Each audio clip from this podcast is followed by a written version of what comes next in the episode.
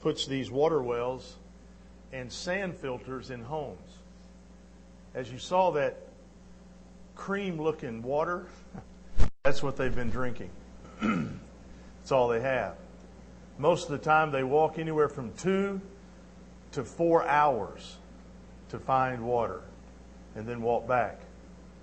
If I were to show you the whole video, it's 22 minutes long, you would see a woman start out with her empty bucket, and in the course of the 22 minute video, you would see her get water and then take it back. And she carries it on her head along with her child that's strapped to her back. And that's her routine. Active Water, why they picked Zambia, I don't know, and CIY is teaming with them, and they're going to Zambia to help with the water situation. $5,000 digs a water well. That water well will literally change thousands of lives. You saw all those children with their colored cups. They were waiting at a school to receive fresh water. they have to bring their own cup, but they were getting water. Most of those children are orphans. They're orphaned because their mom and dads have died from disease, from the water that they try to drink. You and I take it for granted. We turn the tap on, it comes out, it tastes okay, and here we go. We gripe about the smell of it sometimes. We buy bottled water and we throw away more bottles than we need to. But I'm telling you, it's an amazing thing. CIY set out this summer to try to raise $40,000 to put in five, uh, let's see, that'd be eight wells. Eight wells. The sand filters that go in the homes were what interested me. They can take the dirty water, pour it in the top, it goes down through the sand, and then eventually uh, pours out pure because the sand filters out all the in, impurities. $75 puts a sand filter in a home. And it can literally change lives. The little girl in the, in the trailer who was laying there on the bed, doubled up, her name was Abigail. And Abigail was a, a young person that was sick. So sick she could barely even stand up. And she, her stomach hurt all the time because she had some, uh, some bugs living in her stomach. But they got the fresh water to her. She began to drink the water. And now she's in school trying to set an example to all of the people in her village that you can succeed and you can accomplish something great as she takes care of her other siblings. Today I'm going to talk to you about what we learned at CIY. I want to talk to you from uh, the main messages. There was five timeless themes that we talked about out of 1st and 2nd Timothy. And we're going to spend some time going through those. I want to start this morning with the idea of grace. And if you have your Bibles or you want to look on the screen, you can do that. We're going to be at 1 Timothy chapter 1. We're going to be in verses 12 through 17, where Paul is talking to his protege. His, uh, he is mentoring a young preacher named Timothy. And he says to him, I thank Christ Jesus our Lord, who has given me strength, that he considered me faithful, appointing me to his service. And as I have it underlined up on the screen, I would love for you to underline it in your Bible. Verse 13, even though I was once a blasphemer and a persecutor and a violent man, I was shown mercy because I acted in ignorance and unbelief. The grace of our Lord was poured out on me abundantly, along with the faith and love that are in Christ Jesus. Here is a trustworthy saying that deserves full acceptance, and we read those this morning. Christ Jesus came into the world to save sinners, of whom I am the worst. But for that very reason, I was shown mercy, so that in me, the worst of sinners, Christ Jesus might display his unlimited patience as an example for those who would believe on him and receive eternal life. Verse 17. Now to the King, eternal, immortal, invisible, the only God be honor and glory forever and ever. Amen. We could do a whole sermon just on verse 17. Paul considered himself the chiefest of sinners, the greatest of sinners. He never saw himself any other way. Sometimes we get pretty proud, don't we? Sometimes we think we're something sometimes we think God really can't get along without us being a part of the kingdom. we we float around and we talk. Preachers are real bad about this. Preachers are real bad about thinking that they're really something else. Seem like the bigger the church, the more they think that. I'm telling you, it's an amazing thought, amazing thing. But what did what did Paul try to teach Timothy in these verses that we just read about grace? First, there in verse uh, verse 12, he says, "Christ considered us faithful because he has appointed us to his service." Kingdom work doesn't mean necessarily that you're going to be a minister in a church, a preacher of the gospel. Kingdom work means whatever you're doing to earn money, you're going to do it for the kingdom. Amen? Because you see, that's what kingdom work is. Someone opened their, their card and they took the challenge to every week they're going to invite somebody for 52 weeks. They told me this morning, I said, Boy, we invite them, they just didn't come. I said, Keep inviting. Keep inviting. Keep inviting. Don't stop. Don't stop. Because you never know that one person that you invite who may come. 85% of people who join a church join because somebody invited them to come. That's it. Keep inviting. And realize that He's appointed us to His service. So I guess the, the best question to ask is what service are you involved in? Not what you used to do, what are you doing now? And you may not be doing much at the church, but what are you doing outside the church? What kingdom work are you doing? How are you being involved in the lives of people to help them? What way are you paying back for the gift that God has given to you? It's a great question. Because He gave you and me a great gift, the gift of salvation. So what are we doing? How are we paying back that gift? Are we taking other people in? Are we helping other people? If somebody helps you, you need to turn around and help somebody else. Amen. We don't go through things in life without being able to turn around and help other people. Diane, now, when somebody says, I have cancer, Diane's going to understand more now what that means and feels like than she did before the diagnosis. Not that, not that I'm, I'm happy that she got it. I'm not. But now she understands more. Sherry understands what it means to go through chemo and to go through radiation. Trey, Austin, they shared their testimonies about alcoholism and overcoming that. They know now. If somebody says, Boy, I just can't stop drinking, they know what that feels like and they know how to stop it. That's the exciting part. You see what I'm saying? You don't go through it without being able to turn around and give it back. And he says right here to Timothy, God considered me faithful, appointing me to his service. Christ came into the world to save sinners because I was once a blasphemer, a persecutor, and a violent man. Wow. Oh, well, I didn't do any of that stuff, preacher. I, I just kind of, you know, I just didn't do much. I know it's warm in here. I apologize. We're doing everything we can to work our little air conditioners to death here in the, in the heat of the summer. So, Stay with me. Hey, we could be in Zambia, Africa. they don't have air conditioning. Or we could take you on our people mover for 12 hours. God love you out there. All right? Now, verses 13 through 15 tell us this Our past should not hold us back. He described himself as a blasphemer, persecutor, violent man, but mercy was shown to him. And mercy shown to us. We receive God's grace, it says, abundantly. And then in verses 15 to 16, Christ has a mission. He came to save sinners, and the key is how we view ourselves. If you think you are something special and He saved you, and well, it makes sense that He's going to save me over anybody else, you need to crawl back up to the cross. Speaking of the cross, do you notice anything different about our cross today? We had 86 in church last Sunday. 48 of you turned in red cards. They're all stapled up there.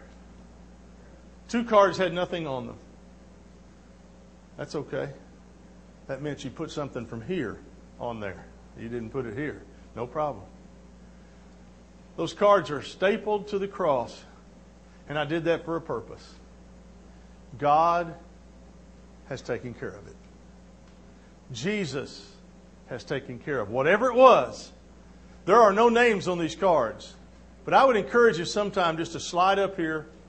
They won't stay up there forever.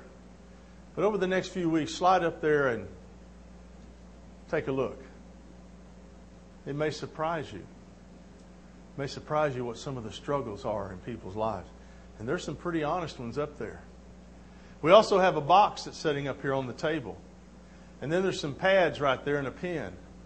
Maybe there's a silent prayer request that you've got. You've been praying about it for years and you want to just make sure that God hears you one more time. That's what that's there for. Write it down, fold it, put it in the box. It's locked. It's locked. Just put it in there. God will know. So I just want to give you that opportunity. We're not perfect people. And sometimes it seems like the harder we try on our own, the bigger the mess we make. Paul experienced that firsthand in the early part of his life. His story reminds us that no matter how far off base we've gotten with God, His love is sufficient. No matter how big of a sinner you think you are, God's grace can reach the worst of sinners. And for that we should yell hallelujah. Grace, truth. Speaking of it, 1 Timothy chapter 1 verse 3. As I urged you when I went into Macedonia, stay there in Ephesus so that you may command certain men not to teach false doctrines any longer, nor to devote themselves to myths and endless genealogies. These promote controversies rather than God's work, which is by faith. The goal of this command is love, which comes from a pure heart and a good conscience and a sincere faith. Some have wandered far uh, away from these and turned to meaningless talk. They want to be teachers of the law, but they do not know what they are talking about or what they are so confidently affirm. Verse 8, we know that the law is good if one uses it properly. We also know that the law is made not for the righteous, but for the lawbreakers and rebels and ungodly and sinful and unholy and irreligious, for those who kill their fathers or mothers, for murderers, for adulterers and perverts, for slave traders and liars and perjurers and for whatever else is contrary to the sound doctrine that conforms to the glorious gospel of the blessed God which is entrusted to me. We live in a culture that believes we can act like the world acts and it's okay. And it's not okay. It is not okay. You need to clean up and get right and listen to the truth. Look at verse 15. Be diligent in these matters in chapter 4. Give yourself wholly to them so that everyone may see your progress so what Paul teach Timothy here? Number one, false teachers have to be confronted. You got somebody teaching false doctrine, stand up to them, open the Word of God and hammer them. What are you afraid? You've got the King of Kings, the Almighty God on your side. Stand up, say the Word. They'll run, guarantee. They'll run. Well, they might kill me, preacher. Woo! I win. this world is not my home. I'm just a passing through. Any of you know that song? Some glad morning when this life is o'er. What you gonna do? I'll stay on this earth. No, we want to get out of here. Amen.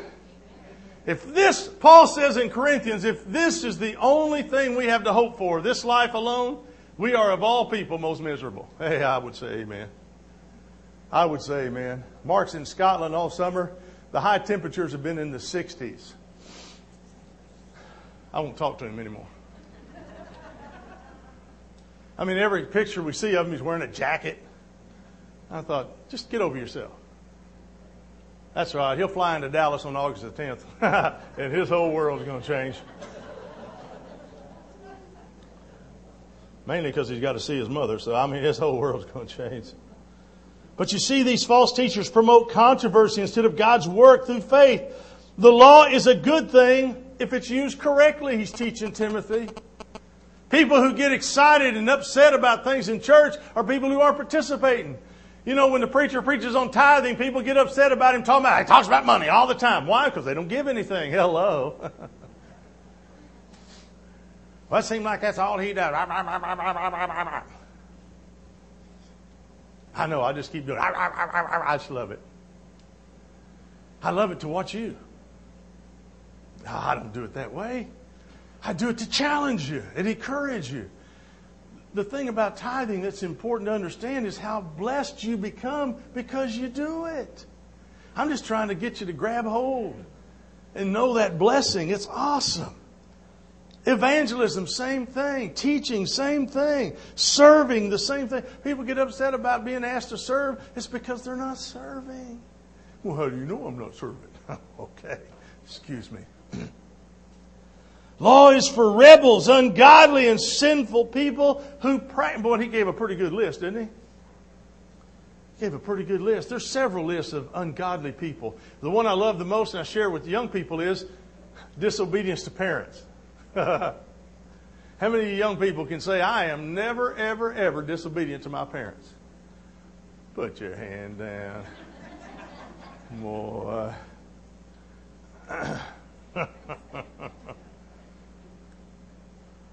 he also talks about liars. Never mind. so.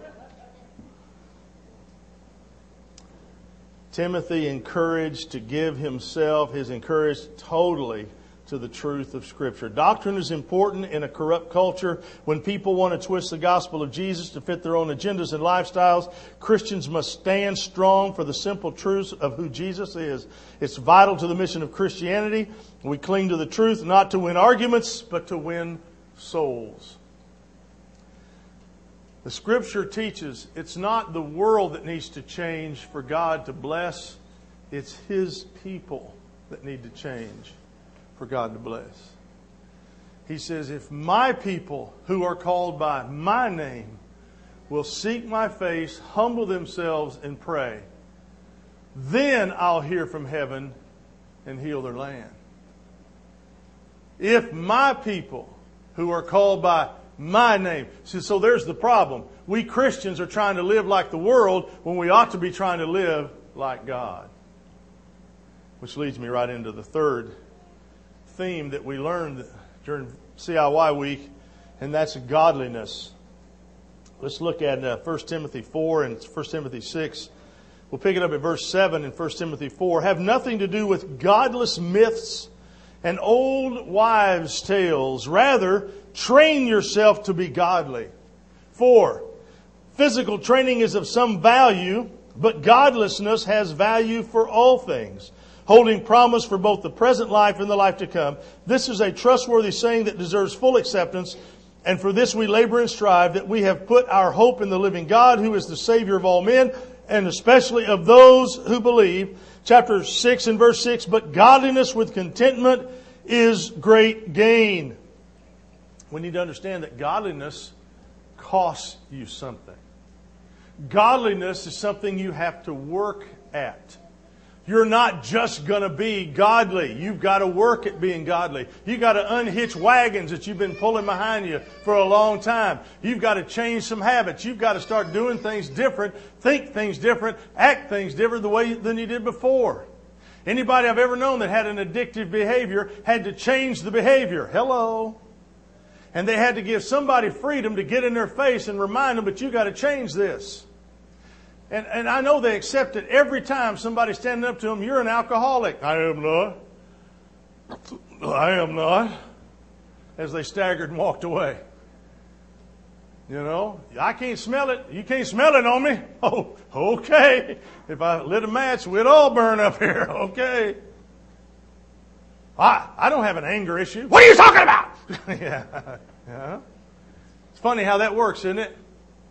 You try to be calm, you try to keep yourself under control, and then something gets said or someone says something, and what happens? That thing inside of you that you can't control, that rage, because I'm still in the process of godliness and so are you, it flies out, doesn't it? It's the craziest thing I've ever seen. We don't want to act that way, but here we go. What Paul say in Romans 7, the thing I want to do is what I find myself not doing. And the thing I want to do is I'm, I'm not doing. And he called himself an old wretched man. So, you know, if Paul's struggling, maybe it's okay if I struggle. But the bottom line is I need to work at godliness. So what Paul tried to teach Timothy? He said, train yourself. We're to get involved with godly matters, godly things. If we train ourselves in the following four areas, we will grow in godliness. Number one, encounter God every day through His Word. Encounter God every day through prayer. Always gather with other believers. Don't stop gathering together. And number four, give away the good news to anyone who will listen. He also teaches him by pursuing godliness, you are preparing yourself for heaven.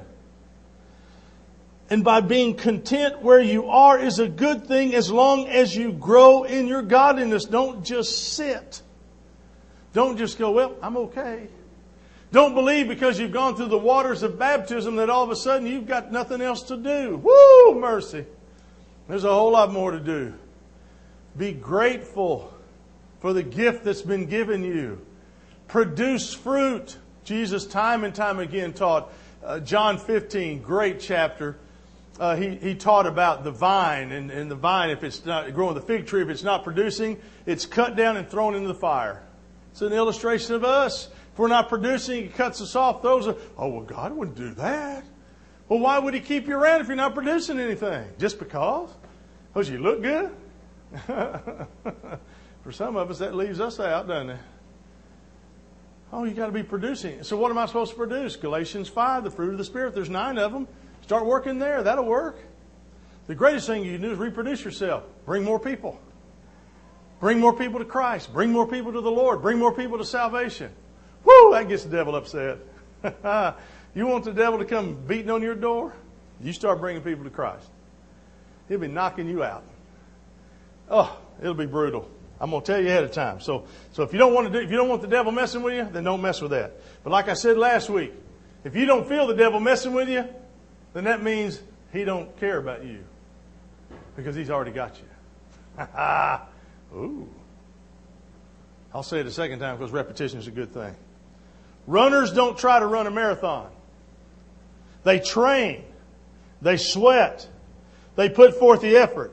Lynn Caleb's a marathon runner. I don't know how she does it. 26 miles without stopping. I told her I'd run with her sometime. That sometime never going to come. You understand what I'm saying? My job that I've discovered with when, when I'm out training with Lynn is that I'm I'm driving the car to take her back home. That's that's my job. I'm gonna set the end with cold water and a fan blowing on me while she's running. Doing me a lot of good, isn't it? I, I, I couldn't run two feet, let alone 26 miles. But they train, they put forth effort, and likewise, Christians aren't expected to just try to be good. Living like Jesus doesn't happen by mistake. You have to desire holiness. You have to want to fight against sinful nature. Salvation is free, but sanctification takes work. You're saved right now, but boy, you're sanctified. There's, there's the change agent. Are you the same as you were today as when you found the Lord however many years ago? You shouldn't be. In fact, he tells Timothy in chapter 4 that your progress should be evident to all people. Hello. It ought to be some measurement that you're growing in your walk with God. Next theme influence. Pick it up in chapter 4. In fact, these verses I was just referencing. Command these things and teach these things. Don't let anyone look down on you because you are young, but set an example for the believers in speech and life, in love, in faith, and in purity. Five things. Until I come, devote yourself to the public reading of Scripture, to preaching and teaching. Do not neglect your gift, which was given to you through a prophetic message when the body of elders laid their hands on you. 15. Be diligent in these matters. Give yourself wholly to them so that everyone may see your progress. Influence. Influence. Who's influencing you? And who are you influencing? It's not enough to be influenced, it's, you've got to give it away. You've got to give it away. Leah was describing how, uh, how, the, how the baby responds to, uh, how Addison responds when uh, when Shelby walks in the room. She just kind of puckered up and not doing too well until Dad comes home, and then all of a sudden turns the charm on, starts smiling, and when he walks away, she just rolls her head, watching him wherever he goes, because she wants Dad to stop and pick her up. We know what's going on because Grandma's been mean to her all day long. But Dad comes home, whoo, everything's good, right? Sure. I mean, he's already he's already taken his wallet out and giving her money. It's just unbelievable. Influence. You never know who's looking at you. You never know who's looking at you. Stop and consider who might be watching you in everything that you do, in every place that you do it. You have no idea. We can all get mad. We can all throw up a fit. We can all do those things. But boy, influence is I'm going to be even keeled. I'm going to be the same today, yesterday, and forever. What you see is what you get. Am I the same on Sunday as I am on Monday, on Wednesday, Friday afternoon? it's been said if you're going to buy a new car, make sure it's built between Tuesday and Thursday. Don't buy it on, built on Monday and don't buy it built on Friday. Why? Because they're out of there. My favorite story about that is the guy got a, a brand new car, drove it for a little while, and it started having a rattle in the right uh, corner area, back area. They took to the dealership and they took the seats out and they looked, couldn't find a thing. It kept kept knocking, kept rattling. So finally, they took the under undergirding out from under the fender, and a bottle fell out. And in the bottle was a note, and it said, "Makes a heck of a noise, doesn't it?" Well, there you go. There's our there's our labor unions right at it. I bet that was a Monday or a Friday. Influence. Believers should set the pace. He tells Timothy by five areas of your life speech, conduct, love, faith, and purity. Man, I, we could go on. There's a whole message there. Each of us have been gifted by God. Don't neglect it. Diligence, pain. It takes pain in the things of God, especially to control your speech, your conduct, your love, your faith, and your purity. Everyone wants to be a leader, but few people have what it takes to be influential. The latter is what Christians should strive for. It's not about a title or a position of power. It's about living a lifestyle that is so different that it makes the gospel contagious. It's about keeping Christianity weird. Peter says we are a peculiar people. Not, not because we have quirks, but because things that drive us don't drive the world. We get excited when somebody finds a water well in Zambia, Africa. That's exciting stuff. To watch it turn away, turn people's lives around. And then the last theme that we learned through the week was endurance. In 2 Timothy chapter 3 and in chapter 4, we find these words. You, however, know all about my teaching my way of life, my purpose, faith, patience, love, endurance, persecution, sufferings, what kind of kinds of things happened to me in Antioch, Iconium, and Lystra, and persecutions I endured. Yet the Lord rescued me from all of them. In fact, everyone who wants to live a godly life in Christ Jesus, what does it say? What's your say? What's it say on the board? Will be, say it out loud, will be Everybody who wants to live a godly life will be. Get ready. While evil men and impostors will go from bad to worse, deceiving and being deceived. But as for you, continue in what you've learned and have become convinced of because you know those from whom you learned it and how from infancy you have known the Holy Scripture, which are able to make you wise for salvation through faith in Christ Jesus. All Scripture is God breathed and is useful for teaching, rebuking, correcting, and training in righteousness, so that the man of God may be thoroughly equipped for every good work. And then chapter 4, 2 Timothy, beginning at verse 1. In the presence of God and Christ Jesus, who will judge the living and the dead in the view of his appearing in his kingdom, I give you this charge. Preach the word. Be prepared in season and out of season. Correct, rebuke, and encourage with great patience and careful instruction. For the time will come when men will not put up with sound doctrine. Instead, to suit their own desires, they'll gather around them a great number of teachers to say what their itching ears want to hear. They will turn their ears away from the truth and turn aside to myths.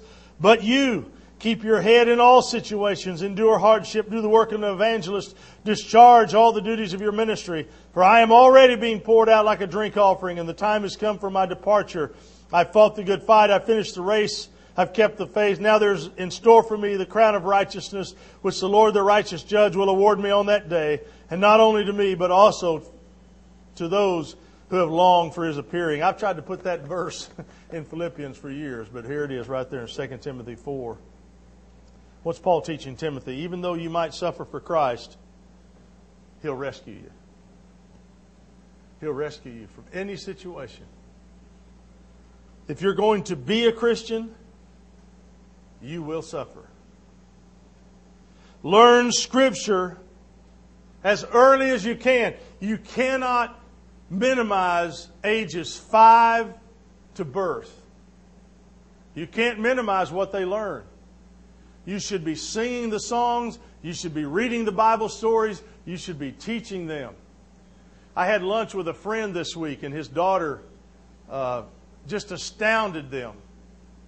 She came home and she said, Dad, this, this daughter is five years old. She said, Dad, 28 kids today in Bible school class gave their lives to Jesus.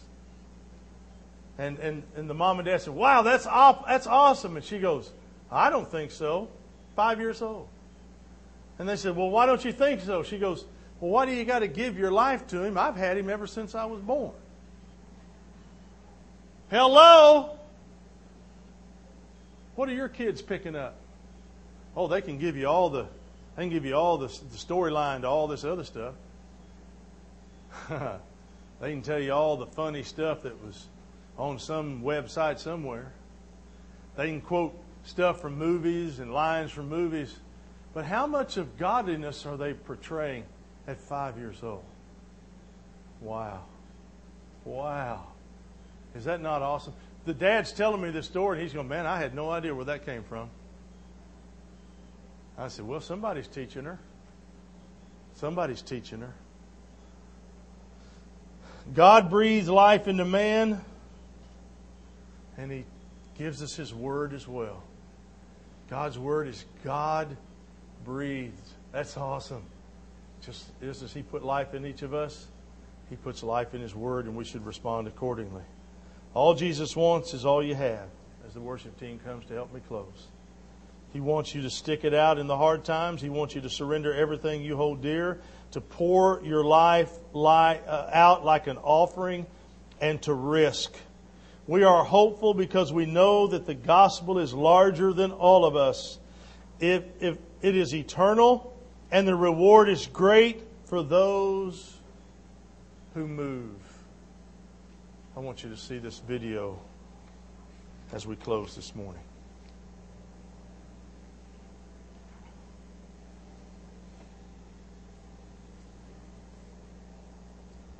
If I say I'm of the faith, then I must join in the suffering too. I can't walk in fear with a mask on my face and still worship in spirit and truth. If there's no compromise, then there's no escape. Cause I'm devoted to the holiness of my fruit. Young man, young woman, make straight your way so that the Spirit might nurture your roots. Young man, young woman, don't fall away from the faith because even in the last days, God won't run out of grace. Whose word will be scratching your itching ears? Which spirit guides you, power, love, or fear? Preach the word, but with your life. Live your life, but live it right. Live right, but live in truth. Take up your cross like Christ, because your life is the gospel's proof. So when God calls a soldier to fight, you be ready to move. Father, we thank you that we have an opportunity to stand and to move. It's not enough to just stand. We got to move. We got to move out. We've got to practice grace. We've got to practice truth. We've got to practice godliness. We've got to be an influence in the lives of people. And then, Father, we've got to endure. We've got to endure to the very end, even to the giving of our lives for your kingdom, for your sake. We are soldiers in a battle. There is a war going on for the souls of men and women, young people. God, we need to stand. We need to move. We need to do something for your kingdom that will make a difference. So, God, as we stand today, as we sing this song today, are we ready to surrender? Are we truly ready to surrender? Because surrendering means something's taken captive of me. So, Father, is their heart surrendering to you today? In Jesus' name, amen. God's